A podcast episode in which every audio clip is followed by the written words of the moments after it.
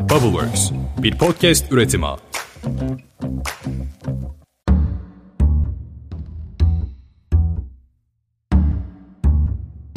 Herkese merhaba. Bubbleworks Medya'nın orijinal içeriği Masal Matitas'a hoş geldiniz.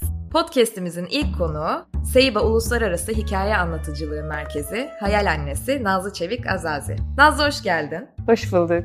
Kısaca senden bahsetmek istiyorum. Nazlı Çevik Azazi, anlatı sanatını ülkemizde yeniden canlandıran usta bir hikaye anlatıcı. Tiyatro pedagogu, kalbi ve aklı harmanlayan bir derlemeci, masal, iki dünya arasında aşk, şifa veren masallar ve yeni göz bebeğimiz Ağaç Arkadaşım, masallar ve oyunlar eşliğinde bir yolculuk kitaplarının yazarı. Eğitmen ve hayat boyu öğrenci diyebiliriz diye düşünüyorum. Gururla ve mutlulukla da belirtmeden edemeyeceğim. Benim de hocam, ustam, meslektaşım. Tekrar hoş geldin. Nazlı benden de kocaman bir hoş geldin. Bu sohbet için çok heyecanlıyım gerçekten. Başlangıcı seninle yapıyor olmak da çok anlamlı bizim için. Candan kısaca senden bahsetti ama hikaye asıl senden de dinlemek istiyoruz. Kendini biraz tanıtır mısın? Anlatıcılığa nasıl başladın? Şu anda neler yapıyorsun? Bu kadar güzel benim de başucu kitaplarım olan bu kitapları yazmayı nereden öğrendin?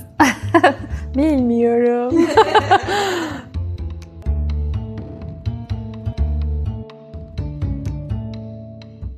İnsanın kendinden bahsetmesi hiç kolay bir şey değil. Yani işte CV'ye yazacağımız bir takım bilgileri burada ben hiç sıralamayayım. Esasında söylemek isteyeceğim şey şu yani Nazlı kimdir? Bence Nazlı bir hakikat arayışçısı. Hani onun peşinde kendi hakikatini, insanın varlık hakikatini merak eden, insanı merak eden, ya merkezde insan var benim için hep. Bu arayışımı sanat yoluyla aslında yapıyorum. Sanat yapmak benim için bir amaç değil, bir araç. Anlamanın bir aracı. Hikayeler ise, hikaye anlatıcılığı ise hani sanat gibi bir üst çatının altındaki bir alt kategori olarak kendi maceramı yaşadığım, arayışımı devam ettirdiğim bir yol.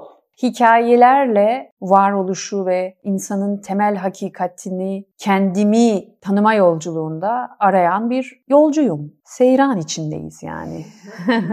Çok güzel söyledin. Buradan devam edersek pek çok farklı alanda uzmanlığım var veteriner hekimlik, tiyatro pedagojisi, varoluşçuluk, dışa vurumculuk eğitimlerinin olduğunu biliyorum. Hatta aynı eğitimi almışım, varoluşçu analiz eğitimi. Üretimini bilimsel bir temele ve sağlam bir felsefeye dayandırıyorsun. Yani bunu yaparken de sezgilerinle kalbine kulak vermeyi ihmal etmediğini görüyoruz. Günümüzde o kadar çok bilimle sezgileri böyle birbirinden iki uçta sanki bedenle zihin gibi birbirinden ayıran bir düzendeyiz. Böyle bir perspektiften de bakınca tüm bunların anlatıcılıkla ilişkisini nasıl yorumlarsın? Yani bir yandan da senin anlatıcı kimliğine nasıl bir etkisi oldu bu farklı uzmanlık alanlarını? Yani uzman olduğumu iddia ben edemem, etmem ama hepsinin ortak paydası olarak gayret içerisinde olduğumu söyleyebilirim. Ben şeyi seviyorum yani bilimin perspektifinden merak ettiklerimi anlamaya çalışmak, felsefenin perspektifinden merak ettiklerimi anlamaya çalışmak ve felsefeyi özellikle bir zemin gibi düşünüyorum. Ve bütün bunların toplamında ama sanatsal ifade yollarını araştırmak.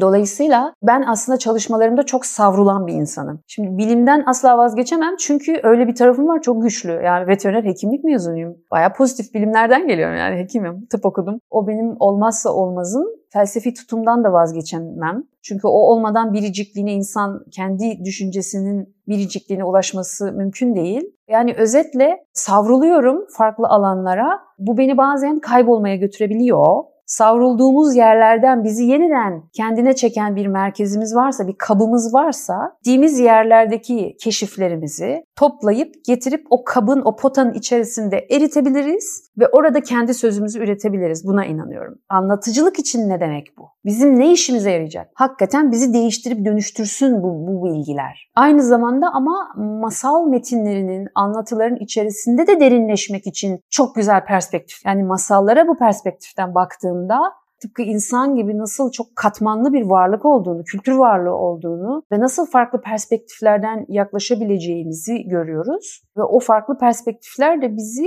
masalın içerisinde o metni nasıl zenginleştirebileceğimizi görüyoruz. Aslında yaşam bir bütün. Her şeyin her şeyle ilgisi var. Soru şu biz bu her şeyi her şeyle nasıl bağlayabiliriz? Bu sihirli ipin peşindeyiz. Şimdi biraz da masalın kendisine bakalım. TDK'daki tanıma göre masal sözlü kültür ürünü, halkın yarattığı, hayale dayanan edebi bir tür. Bu da bize gösteriyor ki masallar anonimler yani belli bir yazarları yok. Masalları derleyen kişiler var senin gibi. Bu derlemeyi yaparken masalın duyduğu haline birebir sadık kalmayı tercih edenler var. Ya da onu kendi estetik ve edebi anlayışıyla harmanlayanlar var. Sen de böyle yapıyorsun. Bu elbette ki masalın yıllar içinde değişmesine, tekrar tekrar şekillenmesine sebep oluyor. Fakat her ne olursa olsun masalı bir kenara koyup bırakmıyoruz. Hala daha anlatılmaya devam ediyor masal. Bazı açılardan eleştirilse de eleştirenler de değiştirip değiştirip masalın beğenmedikleri bölümlerine, kendi ideolojilerine göre belki fikirlerine göre masal anlatmaya, masalı yaşatmaya devam ediyorlar aslında. Peki ne oluyor da, nasıl oluyor da masal halen kendini bize anlattırıyor?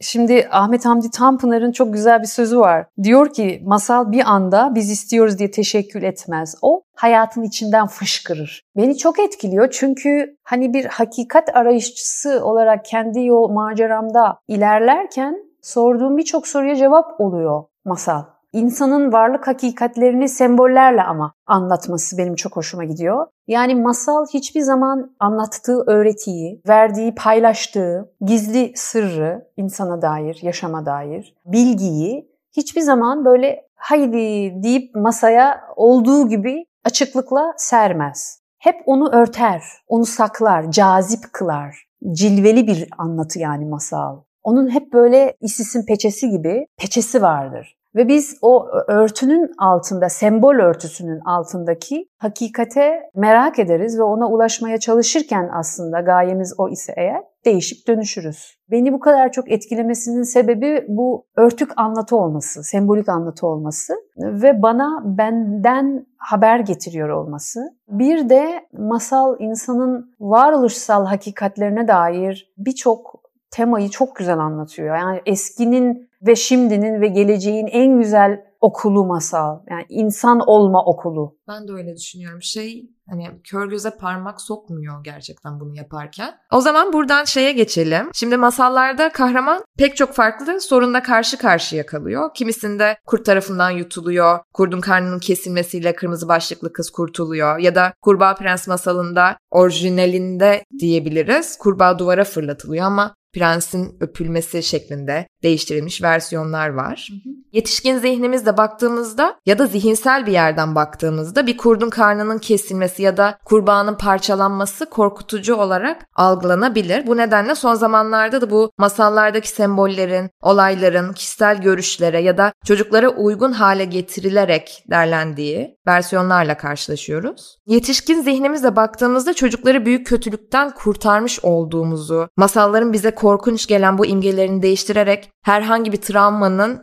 önüne geçtiğimizi düşünebiliriz. Peki masalların sembollerinin değiştirilmesi konusunda sen ne düşünüyorsun? Değiştirilecekse bunu hangi unsurları göz önünde bulundurarak yapmalıyız? Masal denen anlatı bin yıllar içerisinde ağızdan ağza, nefesten nefese, kuşaktan kuşağa aktarılarak bir silsile aracılığı ile hani bir meşalenin aktarılması gibi tıpkı bir silsile aracılığıyla bize kadar gelmiş. Biz de bu zincirin bir halkasıyız sadece. Yani dolayısıyla bir sorumluluğumuz olduğunu düşünüyorum. Yani insanlığın anlatı ürünleri olan masalları sorumlulukla yaklaşmak gerektiğini ne inanıyorum. O yüzden böyle kafamıza göre masalların olaylarını, çok önemli arketiplerini, sembollerini değiştirmemek gerektiğine inanıyorum. Ama tabii bu da bu şu soruyu beraberinde getiriyor. Ana olaylarının neresi olduğunu nereden anlayacağım? Masal denen anlatıya çok farklı perspektiflerden yaklaşabiliriz. Mesela literal bir okuma yapabiliriz. Yani literal okumada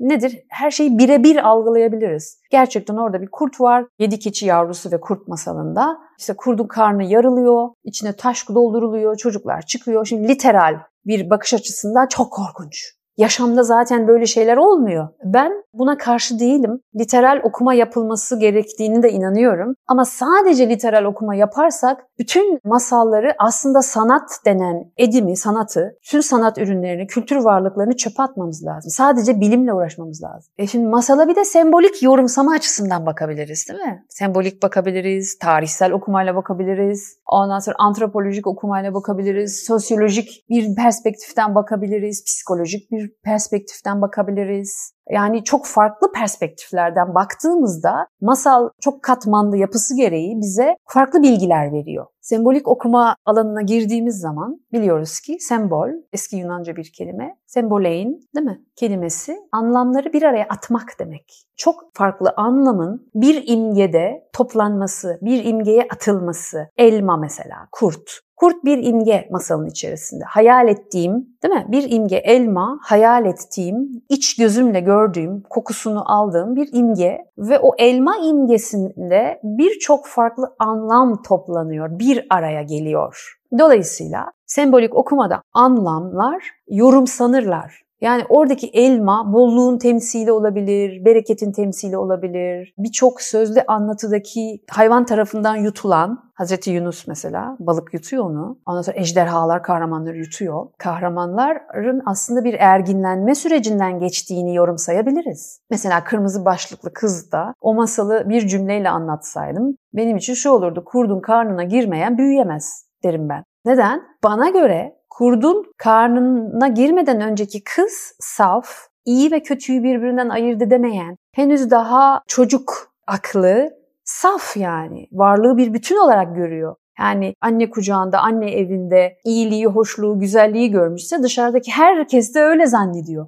Eğer öyle zannetmeseydi kurdun aslında kötü biri olduğunu belki idrak edebilecekti. Şimdi masal kahramanın başına bir deneyim getirterek, bir, bir şey yaşatarak yaşatıyor. Yani masal anlatmak deneyim yaşattırmak demek çünkü. Bir deneyim yaşatarak sonunda aslında çocuğa bence burada iyiliği ve kötülüğü öğretiyor. Bu bağlamda kurdun karnından çıkan kırmızı başlıklı kız benim için büyümüştür. Büyümek deneyim sahibi olmak demek. Anlatıcıların masal sezgisi geliştikçe o yani nasıl ona zarar vermem, bunun arketipal örgüsü nedir sorusuna daha çok yaklaşıyorlar ve cevaba daha doğrusu daha çok yaklaşıyorlar. Peki masal sezgisi nasıl gelişir? Çok fazla masal okuyarak, çok fazla masal dinleyerek. Milyonlarca masal var. Masal okyanusuna dalarak daldıkça görüyoruz ki aslında hep birbirini tekrar eden eylemlerin anlatıları bunlar. O yüzden Joseph Campbell kahramanın sonsuz yolculuğu dedi. Ki orijinal adı kahramanın binbir yüzü. Bir kahraman var ama hep aynı şeyleri yaşıyor. Farklı suretlerde. O zaman göreceğiz ki bütün dünya literatüründe hep hayvanlar tarafından yutulan kahramanlar var. Kutsal metinlerde var, mitlerde var, masallarda var. Bunların aralarındaki ortak gizli bağları bulup çıkarttığımız zaman masal sezgimiz gelişecek. O zaman sanki bize emanet edilmiş bu hazinenin hakkını vererek, kıymetini bilerek ama kendimizi de katarak, çağdaş dünyanın bakış açısını da katarak, kendi biricikliğimizi de katarak zenginleştirebiliriz ve bizden sonraki kuşaklara aktarabiliriz. Masallarda toplumsal cinsiyet eşitliğine uygun olmadığı için de bazı sembolik değiştirmeler yapılıyor. İşte prensesler sürekli ev işi yaptığı için ya da sürekli prensler tarafından kurtarıldığı için bunun değiştirilmiş versiyonları işte prensesin prensi kurtardığı ya da kralın ev işleri yaptığı versiyonlara da tanık oldum. Kadın kahramanların ön planda olduğu, onların güçlü karakterler olduğu masalları anlatmaya tercih ediyorum. Bu bana iyi geliyor değiştirmektense bazı şeyleri. Çünkü biliyorum ki aslında değiştirmeme gerek kalmadan bana iyi geleceğini düşündüğüm pek çok masal var. Sadece hani bildiklerimizin dışında farklı okumalar, farklı araştırmalar da yapmak gerekebiliyor. Sen bu konuda ne düşünüyorsun? Masallar ve toplumsal cinsiyet eşitliği konusunda ne söylemek istersin? Şimdi bu konuya dair gelen eleştirilerin de yine çok tek yanlı olduğunu düşünüyorum. Tek yanlı bir bakış açısı. Neden? Çünkü aslında baktığımızda böyle dolaşımda olan 3-5 tane masal var. Yani sorsak insanlara kaç masal biliyorsun? Herhalde birçok kişinin geri dönüşü 3, 4, 5 onların da çoğu böyle Walt Disney'in çizgi filme çekmiş olduğu masallardır. Yani Walt Disney bir anlatıcıdır. Şimdi masal denen kültür varlığı anlatıcısından bağımsız düşünülemez. O çünkü edilgen, tek başına orada duran bir varlık değildir. Anlatıcısıyla beraber canlanan. Anlatıcının da kendine has bir yaşam duruşu var, politik duruşu var, ideolojisi var, kadın algısı var, erkek algısı var, toplumsal cinsiyet algısı var değil mi? Farkında olduğu, idrak ettiği, bilincinde olduğu taraflar var, bilinç dışında olan taraflar var. Dolayısıyla anlatıcının iç içsel tutumu, kişiliği, hayata bakışı, yaşamla ilişkisi masalını anlatma biçimine sirayet ediyor elbette ki. O yüzden masalları değil, masal anlatıcısında tartışmalıyız. Bu bir başlık ve çok önemli bir tartışma bu. Bunu bir tarafa bırakıp hakikaten çok zengin olan masal okyanusuna daldığımızda bayağı çok güçlü kız çocuklarının hikayeleri var. Bayağı yani maceraları yaşayan kız çocukları. Eğer derdimiz kim kimi kurtaracaksa ki bence bu dert olmamalı ama hadi diyelim ki derdimiz bu. Kim kimi kurtarıyor? Herkes herkesi kurtar herkes kendini kurtarsa yeter de. Bayağı prensleri kurtaran, şehzadeleri kurtaran sultanlar var. Çok güçlü kadınlar, çok güçlü kız çocukların olduğu masallar var. Ben hep şu soruyu soruyorum. Neden bu masallar şimdiye kadar anlatılmadı? Yani anlatıldı ama dolaşıma girmedi. Dilimizde çizgi filmleri çekilmedi, kitaplarda yer almadı. Neden? Evet asıl odaklanmamız gereken Evet. nokta bu gibi geliyor bana. Hem Evet. masallar olduğu kadar tarihin bir cinsiyet Tabii ki. yazımı olduğundan da hep konuşuyoruz. Yani kim Evet. tarafından yazılıyor? Evet ve kim tarafından anlatılıyor bu masallar? O yüzden anlatıcıdır onu dolaşıma sokan, yeniden dirilten. Kız çocuklarının masalları da var, erkek çocuklarının masalları da var. Neredeyse eşit. Halklar bence eskiden hiç de böyle ayrımlar yapmamışlar. Kız çocuklarını da anlatmışlar, erkek çocuklarını da anlatmışlar ama senin söylediğin gibi hani tarih yazımı modern zamanlarda kadının zaman içerisinde baskılanması, erkekle eşit haklara sahip olmaması, ikinci sınıf vatandaş olarak görülmesi, hatta düşünme yeteneği dahi olmadığının düşünülmesi, onun yeri evidir, evinin dışına çıkamaz, sadece ev işi yapar gibi tarihsel süreçteki yaşam, bakış açısı, algı, masal seçimlerini ve masalları anlatma biçiminde etkilemiş. Dolayısıyla bizim görevimiz çağdaş zamanda yaşayan kadın anlatıcılar olarak bu aslında çok kendi içinde eşit olan hakikaten eşitliği savunan bence masalları bulup çıkartıp yeniden diriltip kendi değerlerimize göre yeniden harmanlamalıyız. Benim de bir takım dertlerim var mesela. Üvey anneler, dul kadınlar, mesela dulluk vurgusu, üvey annelik vurgusu. Yani bunları yapmalı mıyız bu çağda gibi sorular var cevabını aradığım. Ben yapmıyorum genellikle. Ama tartışma konuları bunları tartışmalıyız. Yani anlatıcı da masalıyla çalışırken, masalını yeniden yazarken, metni yeniden inşa ederken aslında kendiyle yüzleşmeli. O yüzden biliyorsun ben eğitimlerimde hep kendilik farkındalığının çok önemli olduğunu düşünüyorum. Yani mesela şunu görüyorum. Anlatıcılığa yeni başlamış birçok arkadaşımız işte prensesli bir masal anlatıyorsa bir bakıyorsun prensesi sarı saçlı, ince belli, uzun 90-60-90 çiziyor. Ya burada bir yüzleşme yaşamamız lazım. Bizim imge dünyamız özgür mü? Bence istila edilmiş durumda. Ne tarafından? Yaşadığımız bu ideoloji sistem tarafından değil mi? Walt Disney'in, Hollywood'un kadın algısı, güzellik algısı, estetik algısı tarafından istila edilmiş durumdayız. Aslında özgür değiliz. Masallarımızı inşa ederken de o imgeleri oradan çıkartıp inşa ediyoruz yeniden. Dolayısıyla ben de anlatıcı olarak mütemadiyen kendimle yüzleşmeliyim. Kadını nasıl algılıyorum? Benim bilinç dışında ya kadınla yeri de evidir. Kodu varsa masalımda bunu yeniden inşa ediyorum. Bu ideolojiyi. Bunu fark ettiğim an bulup değiştirmeliyim. Bana da şey gibi geliyor. Bu sadece işte kadının rolünü erkeğe yani toplum algısındaki kadının rolünü erkeğe, erkeğin rolünü kadına verdiğin zaman masallarda bu aslında tek boyutlu bir şey. Yeni bir üretim yapmış olmuyorsun orada da aynı söylemi farklı bir yerden devam ettiriyormuşsun gibi. Senin bu anlattıkların da kendinle çalışmak, masala farklı bir açıdan bakmak ya da var olan farklı masalları bulmaya çalışıp onun üzerinde çalışmalar yapmak daha yeni ve cesur bir üretim, cesur bir söylem olarak geliyor benim kulağıma ve bu hoşuma gidiyor. Masallardaki bu özgürlük ve yaratım alanı. İşte az önce de belli vurguları yapmadı. Mesela üvey anne gibi bazı vurguları yapmaktan hoşlanmadığından bahset. Yani tercih etmediğin masallar var mı? Seçer misin? Çünkü Candan'ın da daha önce söylediğinde bazı masalları anlatmayı tercih etmiyorum. Çok içime sinmeyen kısımlar var veya daha güçlü kadın profillerinin olduğu masalları tercih ediyorum dedi. Senin için bu durum nasıl?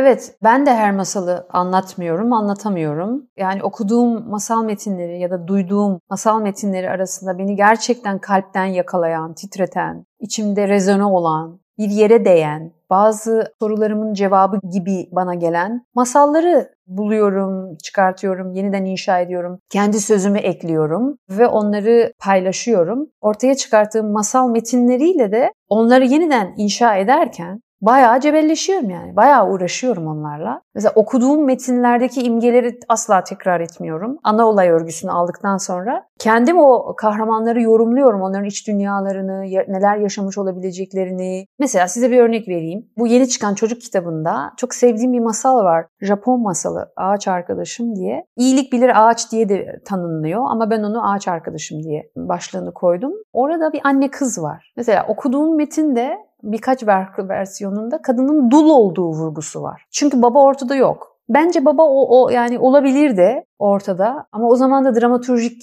olarak onu iyi kurgulamak lazım. Çünkü anne hastalanacak ve yokluğa düşecekler. Bu yokluk kızı yollara düşürecek kız çocuğunu. iş aramak için yola koyulacak. Sonra yolda giderken bir ağaca rast gelecek ve o ağacın yanında oturacak ve ağaçla konuşmaya başlayacak. Ağacı arkadaş edinecek kendisine. Çok derin bir bağ kurulacak aralarında. O iş ile ev arasında gidip gelirken olan bir şey bu. Ben de derlediğim versiyonunda e, hiç babadan söz etmedim. Bir anne kız yaşarmış dedim ama orada dulluk vurgusunu yapmadım. Yani bana ne yani? Hani bana çok itici geliyor. Geleneksel toplumdaki anlatıcının dilinde mesela oradaki kadının yalnızlığı, eşinin olmaması geleneksel anlatıcı da dulluk vurgusunu yapmasına sebep olabilir. Ama ben gereksiz buluyorum. Ya da annenin üvey olması, üvey anneler şöyledir, böyledir. Yani bunlar çok hassas konular. Özellikle günümüzde değil mi? Çok farklı aile biçimlerinin olduğu, patchwork ailelerin. Şimdi bu tarz şeyler çok fazla. Bu tarz aile biçimleri günümüzün realitelerinden birisi ve çok yaygın bir realite. O yüzden ben anlatıcı olarak genelde böyle üvey annenin kötü olduğu vurgusunu yapıldığı masallar olduğunda bunları anlatmayalım demiyorum. Çok keskin bir tutum olur. Ama ne yapmalı da o vurguyu ortadan kaldırmalı? Yine de üvey anne bir kötülük yani oradaki geleneksel metinde bir kötü figürüne ihtiyaç var. Kötü ve iyi birbiriyle çatışsın diye. Ama ben bu üvey anne vurgusunu yapmadan yeniden oradaki kötüyü nasıl kötü olarak var edip iyiyle çatıştırabilirim sorusu beni bayağı masallarla cebelleşmeme sebep oluyor. Ya da sürekli kadının iş yaptığı, kız çocuğunun sürekli annesine yo bayağı kadını özgür yapabilirim, dışarıda at koşturtabilirim, kitap okutturabilirim ya da neyse hikaye anlattırabilirim kadına. İmgeleri benim nasıl kurduğum, parlattığım, ön plana çıkarttığım hakikaten çok önemli.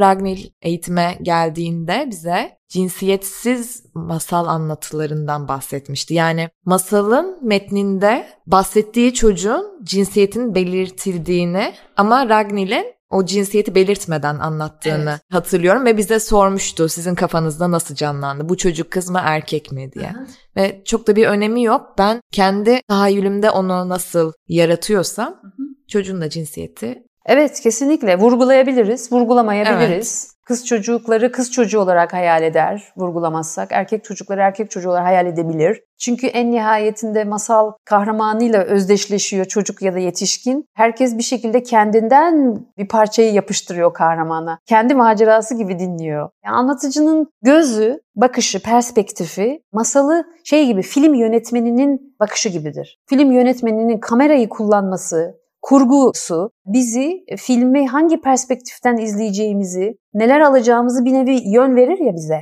O zaman anlatıcı mütemadiyen kendisiyle cebelleşmek, çatışmak, kendi kendine tartışmak, masallarla uğraşmak zorunda. Böyle alıp aldım hemen anlattım. Olmaz. Şimdi hakikat ve hikaye meselini anlattık. Senin masal kitabında yer alıyor ve masallara giriş yaparken şöyle bir hangisinden bahsetsek, hangi masalı ilk anlatsak diye düşündüğümüzde dedik yani hmm. bu. Çünkü o kadar güzel anlatıyor ki hmm. ama tabii burada senden de dinlemek isteriz. Yani bu mesel bunu çok güzel anlatıyor. İnsanın varlık hakikatlerini duyuların alanına inemeyen Hani o aşkın, neye aşkın? Duyulara aşkın. Adalet. Yani gözümde de göremiyorum. Elimle tutamıyorum. Özgürlük, kardeşlik, barış, sevgi, aşk. Mesela hani bana mutluluğun resmini yapabilir misin Abidin derken Nazım Hikmet ondan şunu talep etti aslında. Mutluluk denen hakikatin, duyularla algılanamayan hakikatin duyuların alanına inen bir versiyonunu yapmasını istedi. Yani mutluluk hakikatine, çıplak hakikatine çünkü algılayamıyoruz. Bir hikaye elbisesi giydirmesini istedik. Ben mesele okurken şunu da bir yandan hissettim. Çat diye bilinç dışıyla karşılaşmak. Yani psikologlar camiasında şöyle çiğ yorum yapmak diye bir şey vardır. Yani bazen çat diye bir şeyi söylemek yerine aslında o çok çiğ kaçar ve bazen kişi daha çok kaçar aslında o meselesini çözmek yerine. Onun çiğliğine bakamaz aslında ya da onun bu meseledeki onun çıplaklığına bakamaz. Bazen edebi, mecazi bir anlamlarla süslediğinde oraya bakmak biraz daha kolay oluyor. Ya masalın koyduğu o aradaki dolaylı mesafe sembol örtüsüyle örttüğü için kişiyi kendisine daha yumuşak ve şefkatli bir biçimde yaklaştırabiliyor. Çıplak böyle direkt söylemektense. Bu da sanatın gücü. Bilim direkt söyler. Bilimin görevi direkt gördüğünü, keşfettiğini paylaşmak. Çıplak hakikati bilim paylaşır. Felsefe de bence öyle ama sanat öyle değil. Sanat hep aslında bilimin ve felsefenin ortaya attığı o hakikatleri, söylemlerini örtük bir biçimde yeniden üretmektir. Ama örtük. Çünkü örtmezse sanat olmaz ki. Ve bizim bu örtüklüğe çok ihtiyacımız, bu dolaylı hali. Neden ihtiyacımız var? Çünkü bizi yorum kapısına getirir ve keşfi açar bize. Kişisel keşfi. Yani seni kendi macerana davet ediyor o örtüklük. Masallarla çıktığımız bu kendi yolculuğumuzda karşılaştığımız kişiler de çok kıymetli geliyor bana ve bu yüzden de anlatı çemberlerinde dinlediğim masal kadar anlatıcıya bakışım kadar bir arada dinlediğim kişiler de beni çok etkiliyor. O ortamı beraber paylaşıyor olmak, kendimize bakışı birlikte çeviriyor olmak. Orada hem bir aradalığı hem de kendi içimizdeki o bireyselliği yaşıyor olmak güçlü bir etkisi var benim üzerimde. Ve bir yandan da masal anlatısında hem anlatıcıyı hem dinleyenleri hem kendimi gözlemlediğimde senden duyduğum bir söz geliyor aklıma. Hikayesini bilmediklerimizdir, düşman olduklarımız. Zizek'in sözü. Onun sözü olmadığını iddia edenler de var. Aa öyle mi? Biz Zizek'i analım. Zizek. Beni çok etkileyen, hayatımda da bakış açımı değiştiren bir söz oldu. Bu söz sende nasıl yankılanıyor onu merak ediyorum. Yani çok güzel bir cümle bu. Kim söylemişse söylemiş çok da önemli değil. Hikayeyi bilmiyorsam benim o kişiyle aramda bir boşluk var, bir mesafe var ve ben o boşluğu kendi iç hikayelerimle dolduruyorum. O iç hikayelerimin niteliği ne? İçine doğduğum kültürde öğrendiklerim, ebeveynlerimin bana aktardıkları, okulda aktarılanlar, kültürel kodlar. Hep böyle işte kadınla hep bir öteki yaratılıyor. Her kültürde yaratılıyor maalesef. Hikayesini bilmediğimde karşımdaki benim için bir öteki. Hele de ben kendimi sorgulamamış biriysem, içine doğduğum kültürün değerlerini, inançlarını, zanlarını sorgulayıp evrensel insan ülküsüne ulaşmamış biriysem çok yüksek ihtimal tehlikeli yerler, sularda dolaşıyorumdur. Ama ne zaman ki benim için yaratılmış bir öteki dahi olsa ben onun hikayesini dinlemeye başlıyorum. O bana içini açıyor. Şimdi dinlemediğimde onunla dışarıdan temas kuruyorum. Derisiyle temas, dış. Ama konuşmaya başladığı an, hikayesini anlatmaya başladığı an onun görünmeyen içi görünür olmaya başlıyor. O zaman anlıyorum onun da acıları var, onun da sevinçleri var, onun da hayal kırıklıkları var. O da bayağı böyle hani ekmek derdinde, ondan sonra o da hastalanıyor, o da şifa peşinde, o da depresyona giriyor, o da ölüm kaygısıyla. O zaman bana şunu gösteriyor. İnsan meseleleri içinde o da bayağı çırpınıyor benim gibi. O zaman biz ben onu dinledikçe acılarda ortaklaşmaya başlıyoruz. Sevinçlerde ortaklaşmaya başlıyoruz. Kaygılarda ortaklaşmaya başlıyoruz. Aslında ölüm karşısında ne kadar eşit olduğumuzu görmeye başlıyoruz. Yani bu cümlenin gücü benim için burada görünmeyen içi hikaye aracılığıyla görünür bir dış sedaya büründürdüğü için insan meseleleriyle karşılaştırıyor beni ve ben eğer buna açıksam, hazırsam daha barışçıl bir yerden yaklaşıyorum ötekine ve kendime dolayısıyla.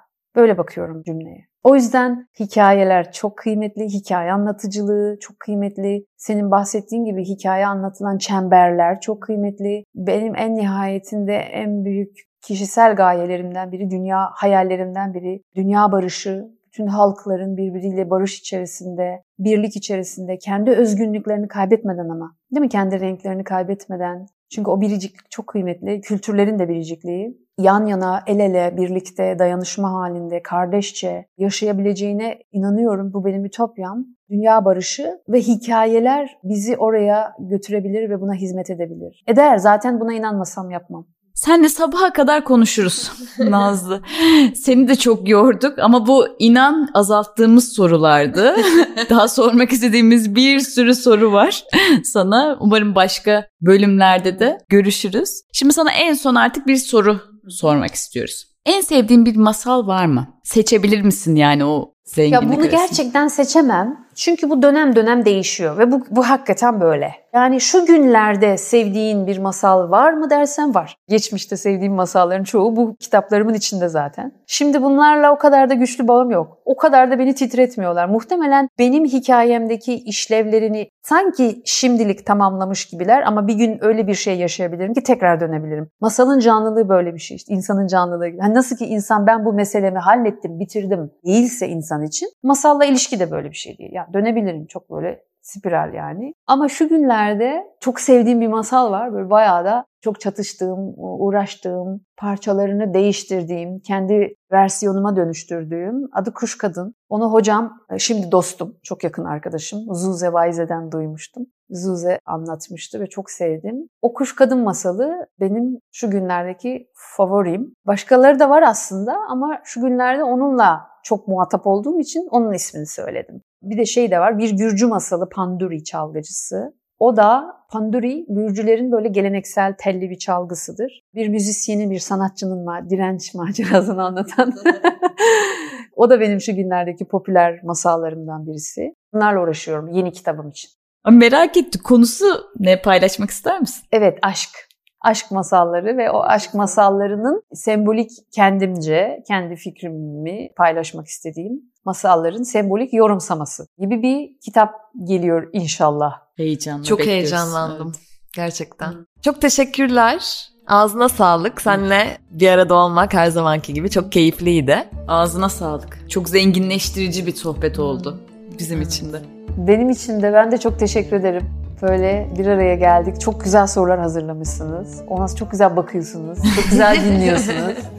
Candan sen de çok iyi biliyorsun ki anlatıcıyı anlattıran dinleyicidir aslında. Anlatıcı konuşmaz. O yüzden sizin varlığınız da burada beni coşturdu. Sürçülisan ettiysem affola. Teşekkürler. İyi ki bir araya geldik. Biz de teşekkür ederiz. O zaman Evet, bu bölümümüzün sonuna geldik. Bu konulara ilgiliysen Masal Matitas ve Bubbleworks Medya'yı sosyal medyadan takip etmeyi unutma. Ayrıca hesaplarımızdan anlatı etkinliklerine de ulaşabilirsin. Hoşçakalın.